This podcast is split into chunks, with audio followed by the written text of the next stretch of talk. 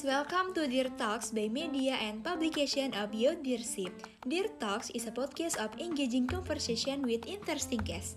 With me, Diana Amiati as your host, and today in this second episode, we have a special guest. Please welcome Andi Putri Restu. Halo Kak. Halo Diana. Gimana nih kabarnya?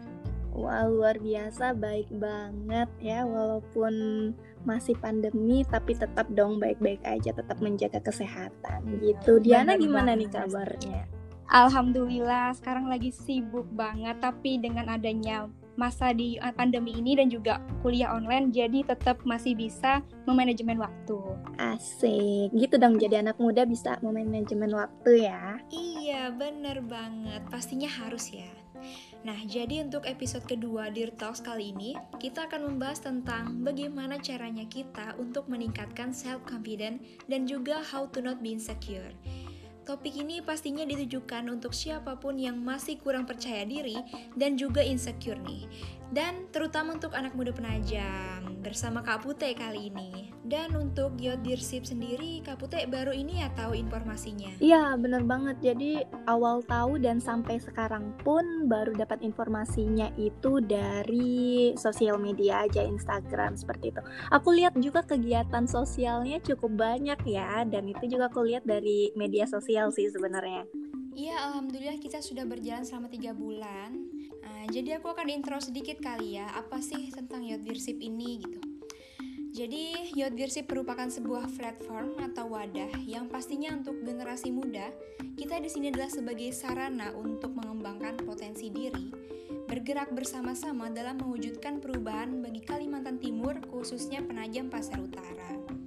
Nah, dari nama Youth Leadership itu terdiri dari tiga kata, yang pertama ada Youth artinya pemuda, lalu ada Deer yang pastinya adalah ikonnya penajam yaitu rusa dan sip diambil dari kata leadership.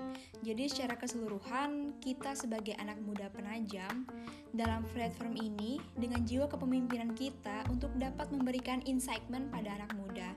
Selain itu juga Youth Leadership ini merupakan the first youth community in penajam nih kak. Iya benar. Dan mungkin anggotanya udah banyak ya atau baru baru-baru beberapa nih? Uh, dari awal how it's goingnya pertama kali launching kita berjumlah 17 orang dan sebenarnya awal mula membangun YDS ini untuk mengajak teman-teman aku masih mencari dari circle pertemanan aku Kenapa? Karena untuk mencari seseorang yang benar-benar niat untuk bergabung dan berkomitmen juga cukup susah sih kak. Melihat ini tuh benar-benar komunitas pertama dan we are start from zero. Jadi akhirnya sambil berjalannya DS ini, kita menjalankan visi misi, menjalankan program kerja, adanya beberapa orang yang terseleksi. Jadi oleh karena itu kita memutuskan untuk open recruitment barusan aja akhir bulan kemarin kita open recruitment untuk divisi media and publication sama event dan inovatif program. Jadi sekarang jumlahnya adalah 21 orang semuanya. Luar biasa sih anak penajam semakin lama semakin maju ya apalagi adanya calon-calon seperti Diana ini yang memang mau memajukan penajam pasir utara salut sih luar biasa. Lanjutkan terus ya mudah-mudahan anggotanya semakin banyak juga semakin banyak yang peduli dan semakin banyak yang uh, pengen penajam itu lebih terkenal lagi kayak gitu. Ya dan emang visi misi kita adalah untuk memperkenalkan penajam lebih luas lagi. Karena juga penajam ini kan merupakan salah satu kota yang terpilih dari sekian banyak daerah yang akan dijadikan ibu kota negara Indonesia yang terbaru ini. Jadi, why not kalau kita harus meningkatkan sumber daya manusia yang ada di Penajam? Iya, benar banget. Oke, langsung aja nih Kak, kita masuk ke pertanyaan yang pertama nih. Oke, untuk Kak Pute, gimana nih? selain berkuliah, apa aja kegiatannya?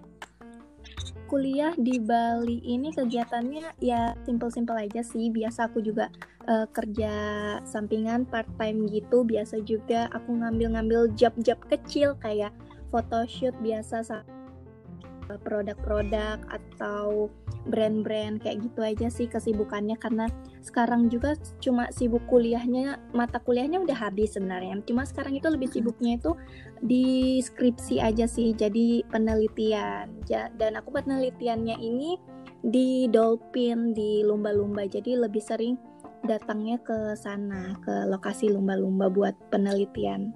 Buat penelitian gitu ya. Oke Terus ini deh kak, gimana sih perjalanan singkatnya kakak sebagai anak muda penajam, terus memilih berkuliah di luar penajam yaitu Bali? Ya awalnya sebenarnya sama sekali nggak ada pemikiran buat uh, berkuliah di Bali. Ya benar-benar sama sekali nggak ada pemikiran karena memang awalnya pengennya ke uh, kuliahnya di luar penajam. Tapi awalnya tuh pengennya di Makassar gitu loh jadi hmm. pilihan hmm. pertama itu Makassar, baru selanjutnya pilihannya Bali. Tapi nggak sama sekali kepikiran buat oh akhirnya keterima di Bali karena kemarin itu pemikirannya ah pasti nih aku lulus di Unhas gitu kan pasti nih aku lulus di Makassar karena bener-bener yakin sama diri sendiri eh ternyata pas pengumuman lulusnya di Bali dan akhirnya membulatkan tekad untuk kuliah di Bali. Walaupun hmm. awalnya memang uh, panjang banget uh, rintangannya, sulit banget buat dapat izin kuliah di Bali karena dari orang tua juga nggak pengen ya, bener iya. sih karena emang jarang banget kan orang yang berkuliah di Bali gitu iya bener dan akhirnya ya di walaupun sangat susah buat dapat izinnya kayak gitu loh. Oke, jadi untuk melaksanakan sampai ke semester berapa nih Kak? Semester Sekarang udah semester akhir, ya? ya semester 8 semester akhir. Jadi setelah aku skripsi nanti aku lanjut koas lagi kayak gitu. Jadi yeah. masih ada perjalanan yang panjang iya. lah ke depannya. Pasti ada struggle-strugglenya ya. Iya, sudah pasti dong mulai dari oh rintangan-rintangan kecil sampai yang paling besarnya tuh luar biasa sih. Emang merantau itu benar-benar buat kita jadi sekuat baja. Kan Diana tahu sendiri ya kan. Iya, benar. Salah satunya juga aku termasuk anak rantau. Anak Walaupun rantauan. masih dalam satu daerah gitu ya, satu pulau. Tapi jangan salah, kita merantau tentunya nantinya juga kita akan kembali ke kabupaten tercinta ya nggak sih? Jadi untuk apa pun seluas apa pun kita keluar gitu kan, banyak jalan menuju Roma, tapi kita harus ingat dengan rumah kita, dengan iya, kampung halaman. Gitu. Bener banget. Oke, okay.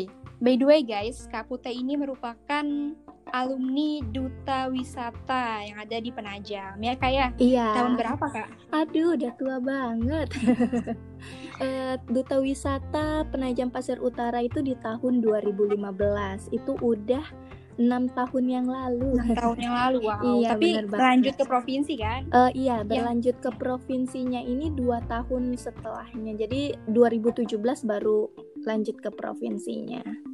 Nah, jadi dari perjalanan ke Pute sampai menjadi duta dan juga di Bali kalau nggak salah juga sempat mengikuti audisi juga nih kayak. Ya? Iya, jekek jekek bagus uh, fakultas nah. sih, Fakultas Kedokteran Hewan Universitas Udayana waktu itu. Nah, membahas mengenai kepercayaan sekarang ini kan semenjak ada kata insecure, anak muda tuh jadi suka lupa nih Kak untuk bersyukur.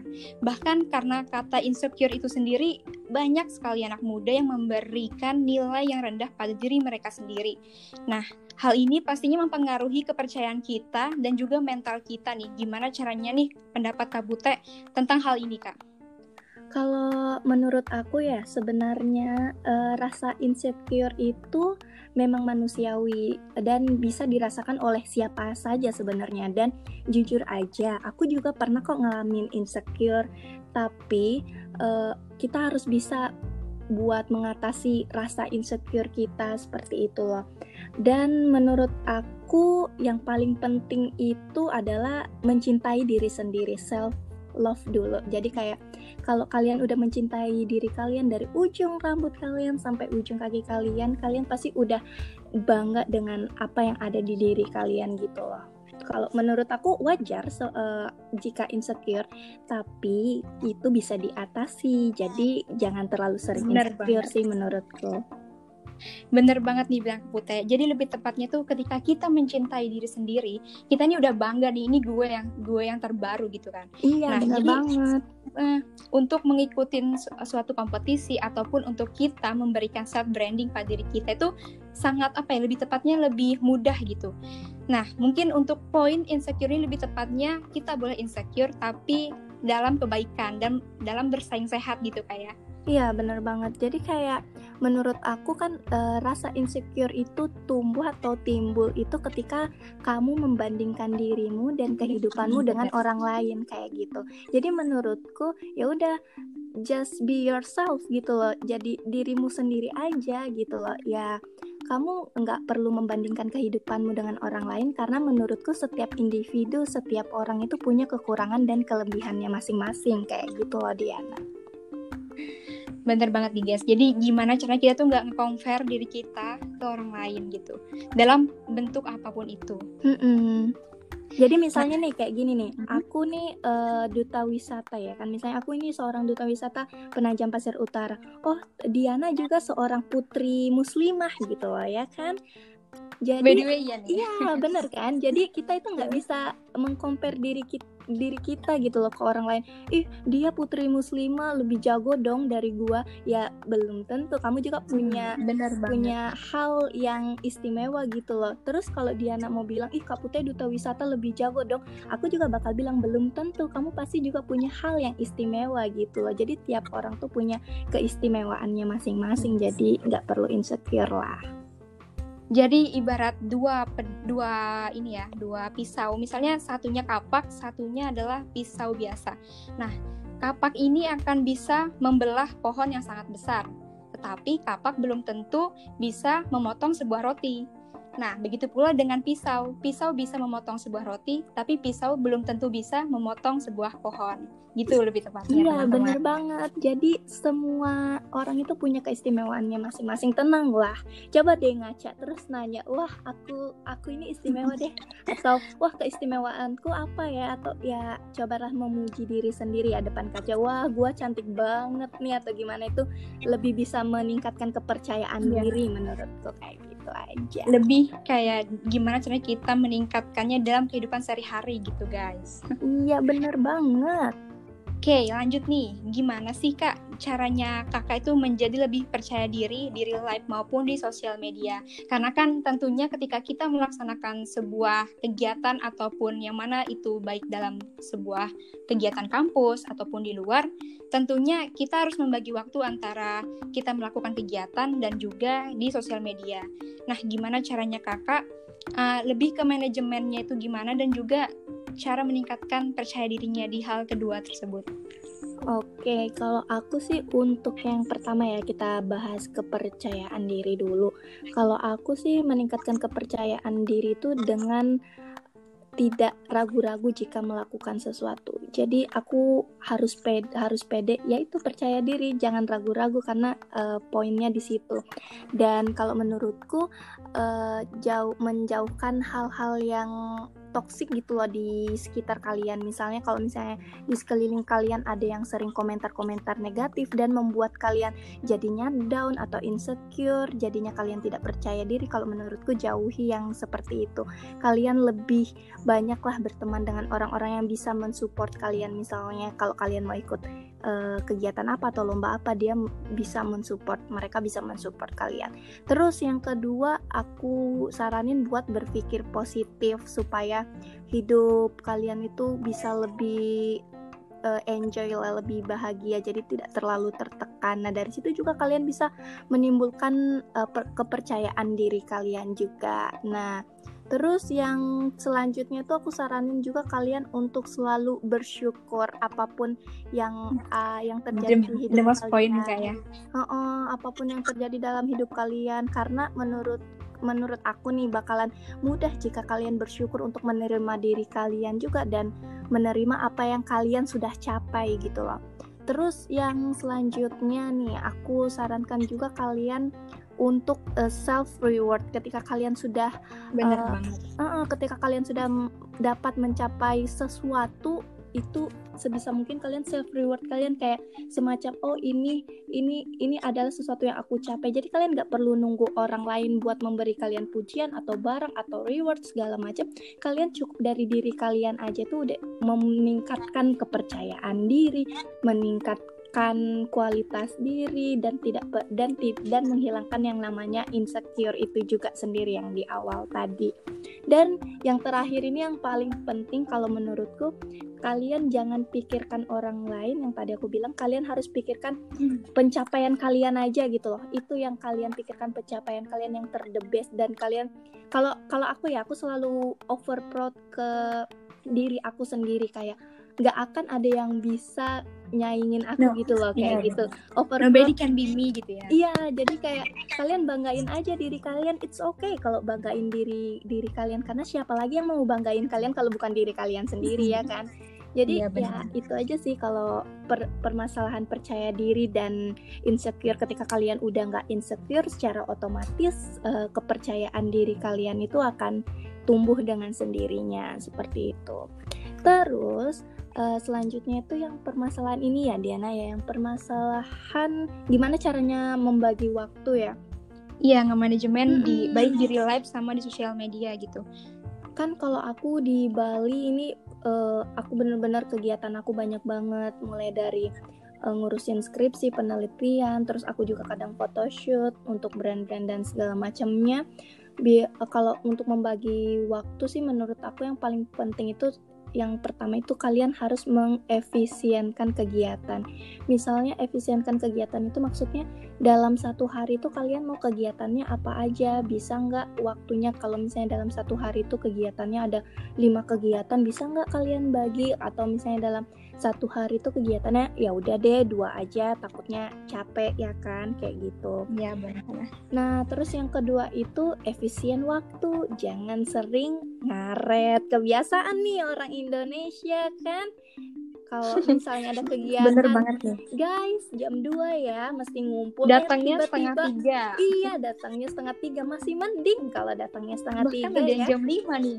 Kalau ada yang datang sampai jam lima terus katanya udah mau otw guys padahal baru bangun tidur. Nah itu yang sebenarnya paling penting buat dirubah buat uh, orang-orang Indonesia juga uh, terkhusus nih orang-orang penajam siapa tahu ya kalian harus bisa mengefisienkan waktu jangan suka ngaret. Jadi biar kegiatan kalian dalam satu hari itu semuanya terselesaikan, iya, gitu. terselesaikan dan lancar. Nah kayak gitu. Bahkan jadinya ketika ada dua orang yang berbeda satunya dia lebih efisien dia lebih produktif ketika dia sudah datang nih ke tempat acara kok cuma gue sendiri di sini gitu kan. Yang ada malah jadinya mengurangi tingkat semangatnya kita dalam bergabung dalam suatu kegiatan itu gitu. iya bener banget. Jadinya kan kalau misalnya ada yang datang duluan anjir katanya kan. Kok cuma gue sendiri? Mana nih yang lain? Akhirnya besok besok datangnya telat juga. Iya ya, ah, telat aja lah. Yang lain juga ah, gitu. telat aja. Ah yang lain juga gitu. Nah sebenarnya itu nggak boleh. Jadi menurut aku efisien kegiatan efisien waktu itu sangat penting. Dan yang terakhir ini buat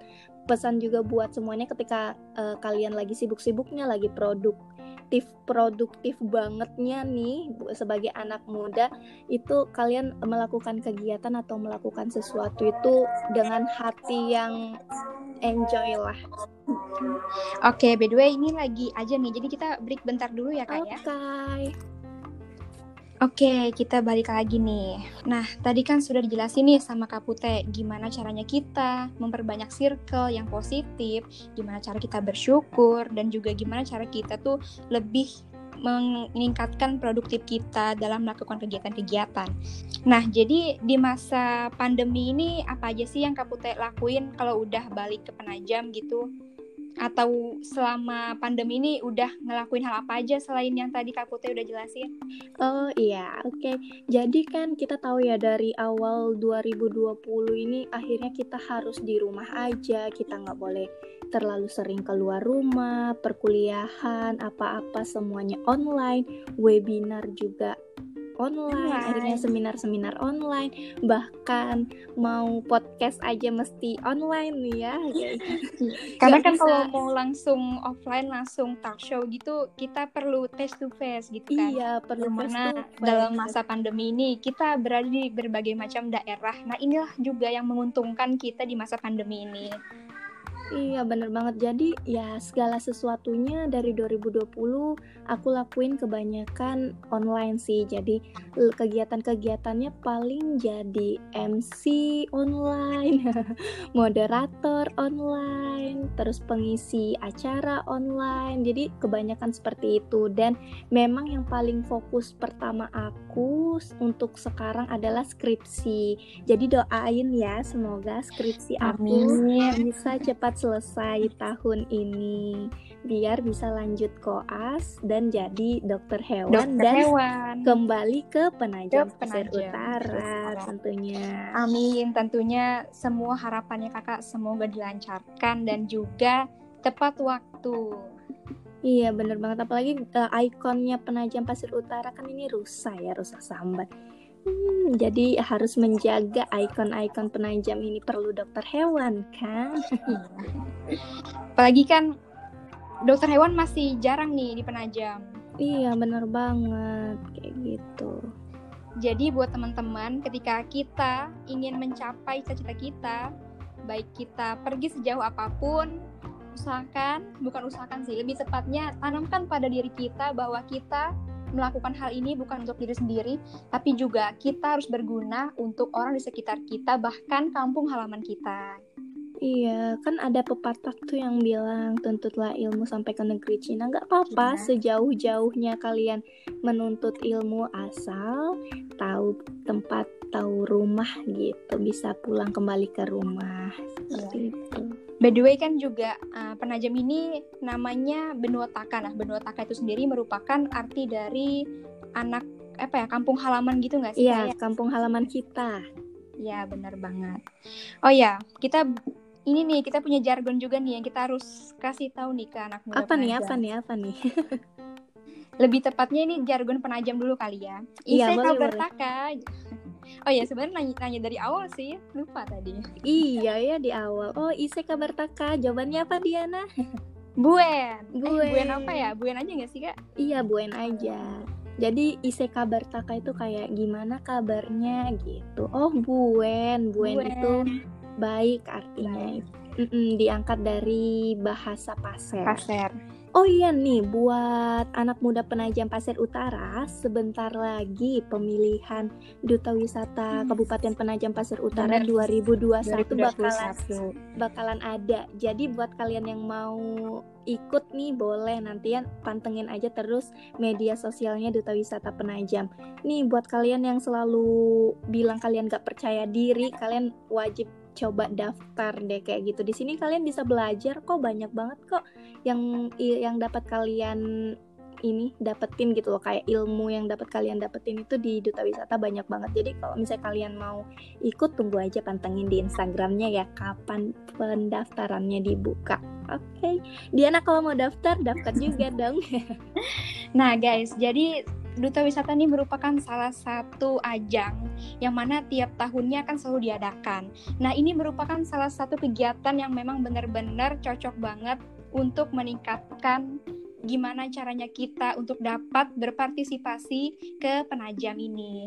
Ini cocok banget nih dengan tema kita yaitu meningkatkan self confidence dan juga jangan insecure.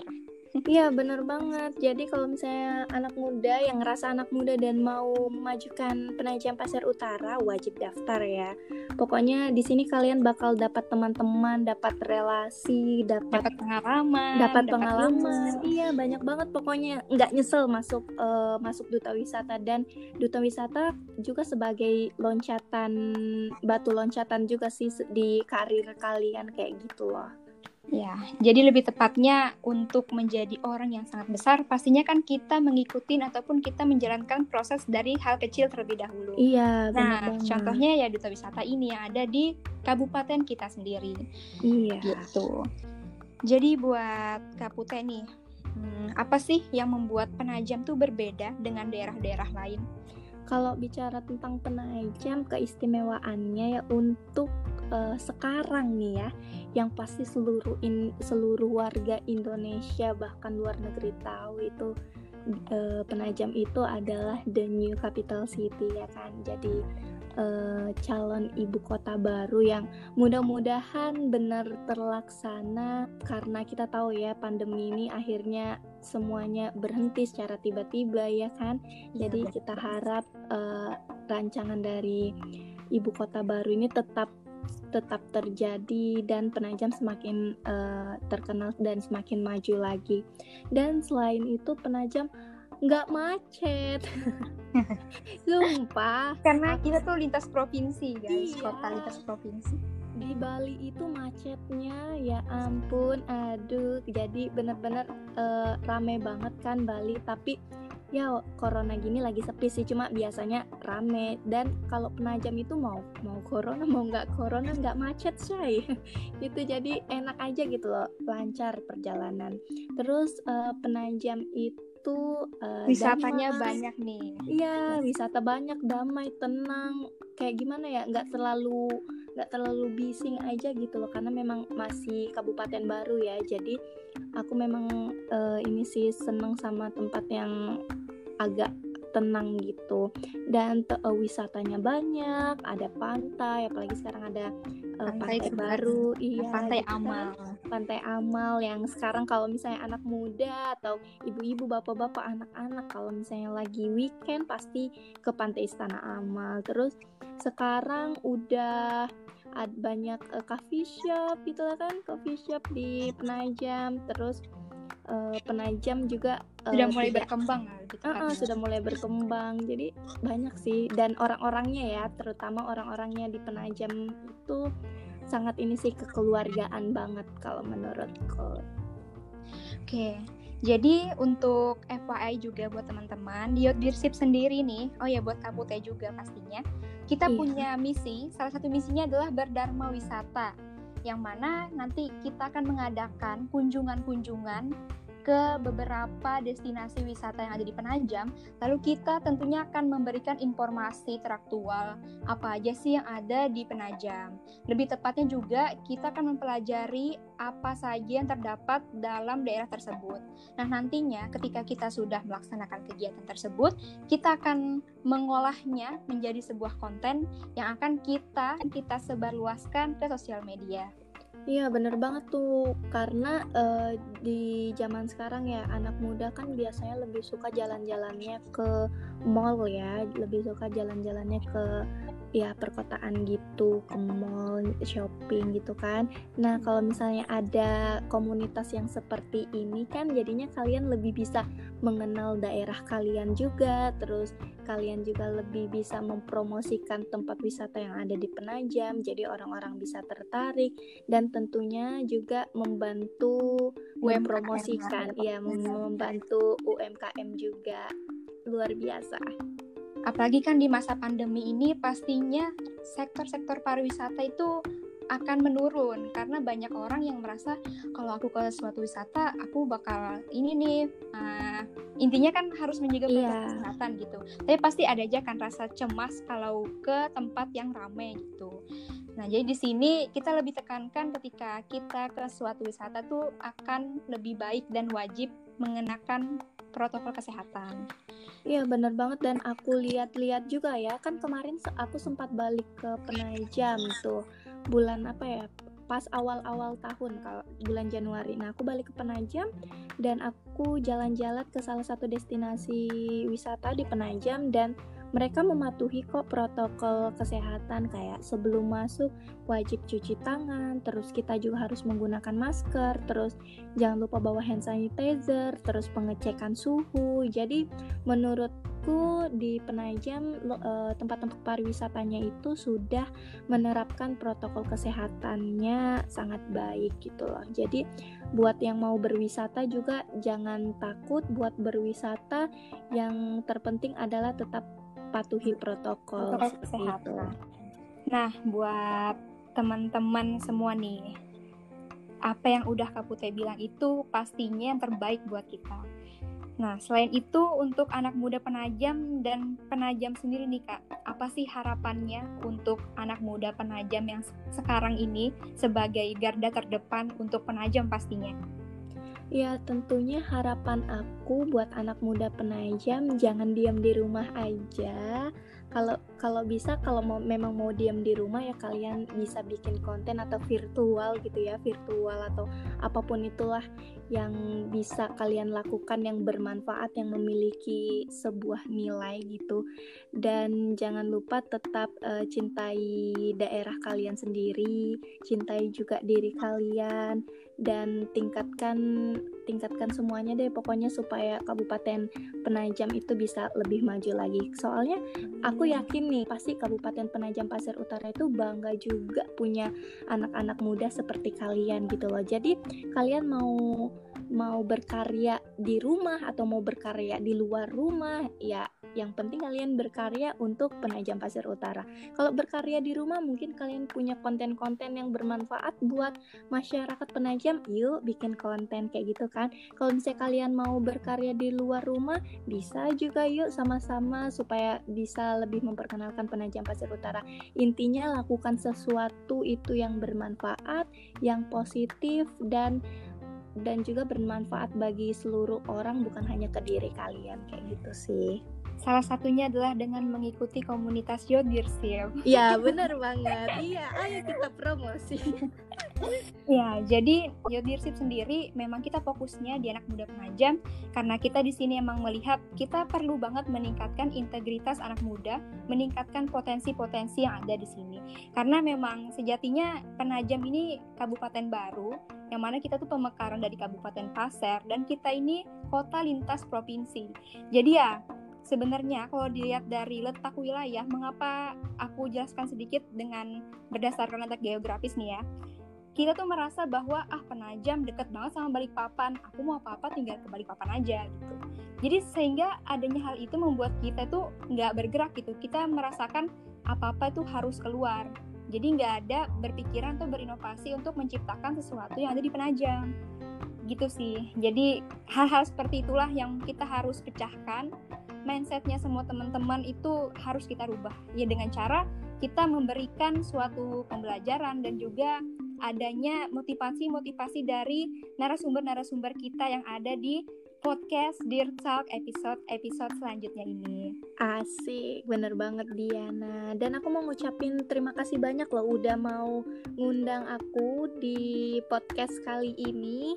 Seru banget apalagi uh, ada Diana yang bener-bener aku acungin jempol deh anak muda yang mau gitu loh buat bergerak buat penajam pasir utara.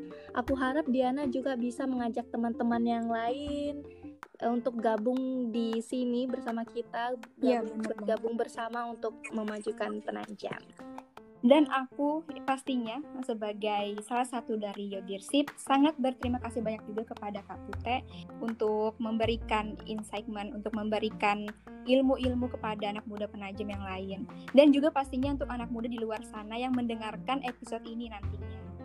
Iya dan aku juga mau uh, mau kasih tahu ke teman-teman jangan takut kalau misalnya mau uh, diskusi sama aku atau mau sekedar sharing-sharing atau cerita-cerita permasalahan hidup kalian, permasalahan cinta kalian atau permasalahan kuliah atau apa pun itu, aku bener-bener terbuka banget di Instagram aku. Kalian bisa langsung DM aja kalau misalnya kalian memang mau cerita atau mau sharing atau mau apa pun itu, aku terbuka banget buat kalian. Jadi jangan pernah takut. Aku nggak pernah, uh, aku nggak pernah gimana ya. Aku pasti bakal bales kok. Soalnya mungkin orang-orang biasanya kadang kalau misalnya mau ngomong sama aku agak agak sungkan-sungkan gitu loh nggak apa-apa nggak aja teman sendiri gitu jadi lebih tepatnya kita itu di sini kita bukan berarti kayak misalnya nih kalau kita kuliah di luar ataupun kita sebagai anak muda itu yang sering sibuk itu bukan berarti kita nggak open gitu ya sama yang teman-teman yang ingin emang pengen sharing sama kita. So buat teman-teman ataupun juga tim Yogirsip nantinya pastinya perlu banget kan. Kalau misalnya mau diskusi tentang gimana sih di Bali terus juga apa aja sih syarat-syarat buat masuk duta wisata bisa banget nih langsung aja DM Kapute ya Iya bener banget. DM aja langsung nggak apa-apa. Jadi bukannya uh, bukannya aku merasa gimana gimana tapi bi uh, karena aku yang ngerasain duluan uh, masuk di duta wisata jadi mungkin aku bisa kasih kalian saran-saran dan tips-tipsnya gimana sih supaya kalian bisa lolos di duta wisata Penaja Pasir Utara di tahun 2021 ini. Pokoknya pantengin aja terus Instagramnya duta wisata Penajam dan ya itu tadi jangan lupa uh, kalau misalnya kalian mau sharing-sharing bisa ke Instagram aku. Oke, kalimat penutup nih dari Kapute untuk pastinya untuk anak muda penajam dan juga untuk penajam itu sendiri. Uh, kalimat penutup apa ya? Lebih kayak semacam quotes maybe atau apa Enggak, itu aku pengen dari Kapute. Wah, ada yang Enggak. Apa? aku pengen jargonnya penajam aja deh supaya memperkenalkan bahasa daerah uh, daerah juga. Oke. Okay. Ahem, ahem. Tes suara dulu. Oke, okay. satu, dua, tiga. Keo cicak lasori jam cicak malan olah koka. Ayo malam po penajam kain kainin tela benua takai. aku sering banget dengar Ayo dengar di mana ya? aku masih belum malam po penajam itu sampai di luar sana tuh sering dipakai banget nih jargonnya. Iya, bener banget. Jadi uh, jargon itu udah sering banget dipakai sampai ke Kalimantan Timur sampai seluruh Indonesia deh. Tapi yang bawa Kalimantan Timur sih. Jadi itu tuh artinya kayak uh, ayo main-main ke penajam gitu. Oke. Okay. Nah, jadi itulah teman-teman sesi edisi kedua kita yaitu gimana caranya kita meningkatkan self confidence dan juga cara kita untuk tidak terus-menerus insecure. Yang pertama itu adanya dengan cara kita membuat circle gimana kita itu membangun circle yang positif agar kita juga termotivasi untuk melakukan kegiatan-kegiatan positif. Selain dari circle, kita juga harus meningkatkan kepercayaan diri sendiri. Kita harus self love, kita harus self reward, dan juga pastinya kita jangan membandingkan diri ke orang lain, kehidupan orang lain, dan kita harus membandingkan diri kita hari ini dan esok hari. Itu lebih tepatnya apa yang aku simpulkan selama Kapute tadi menjelaskan intinya untuk teman-teman semua jangan lupa untuk kembali ketika sudah meningkatkan ilmu ketika sudah mencapai cita-citanya jangan lupa dengan kampung halamannya itu juga penting nih Iya, yeah, nggak terasa banget udah 40 menit loh kita ngobrol-ngobrol manja ya. Bahkan rasanya tuh pengen masih banyak banget nih yang harus ditanyain ke Kapute, tapi sayangnya kita akan mengajak diskusi mungkin di lain waktu di iya, sosial yeah, media banget. Instagram kita kayak. Ya. Iya. Oke, buat teman-teman, sampai jumpa lagi di next episode Dear Talks. Jangan lupa untuk follow akun Duta Wisata Penajam, follow Yodirship, follow Kak Pute. Apa nih nama Instagramnya nih Kak? At Andi Putri Restu. Jangan lupa di follow, nanti aku follow back. Oke? Okay? Oke, okay, jangan lupa sharing juga. So, buat teman-teman, thank you so much. Dan juga buat Kak Pute, terima kasih banyak telah hadir dan juga memberikan waktunya kepada kami di sini sebagai salah satu yang akan membawakan proyek Yodirship ini ke depannya salah satu komunitas maksudnya. Iya benar. Terima kasih banyak ya kak. Makasih banyak Diana. Sampai ketemu lagi ya. Nanti kalau misalnya udah di Penajam, pastinya nih kita bisa ngadakan meet up maybe untuk sama teman-teman di Dirsip. Iya benar banget kita bicarain seputar apa pun itu yang berkaitan dengan kabupaten kita ya. Iya. Oke okay, guys, ditunggu ya ditunggu new kan? project. Ditunggu. Siapa tahu kita bakalan ketemu ketemu kan kita bisa nongkrong bareng gitu kan. Tapi tetap iya. ya berapa protokol, protokol kesehatan. kesehatan. Bye bye oke okay, thank you so much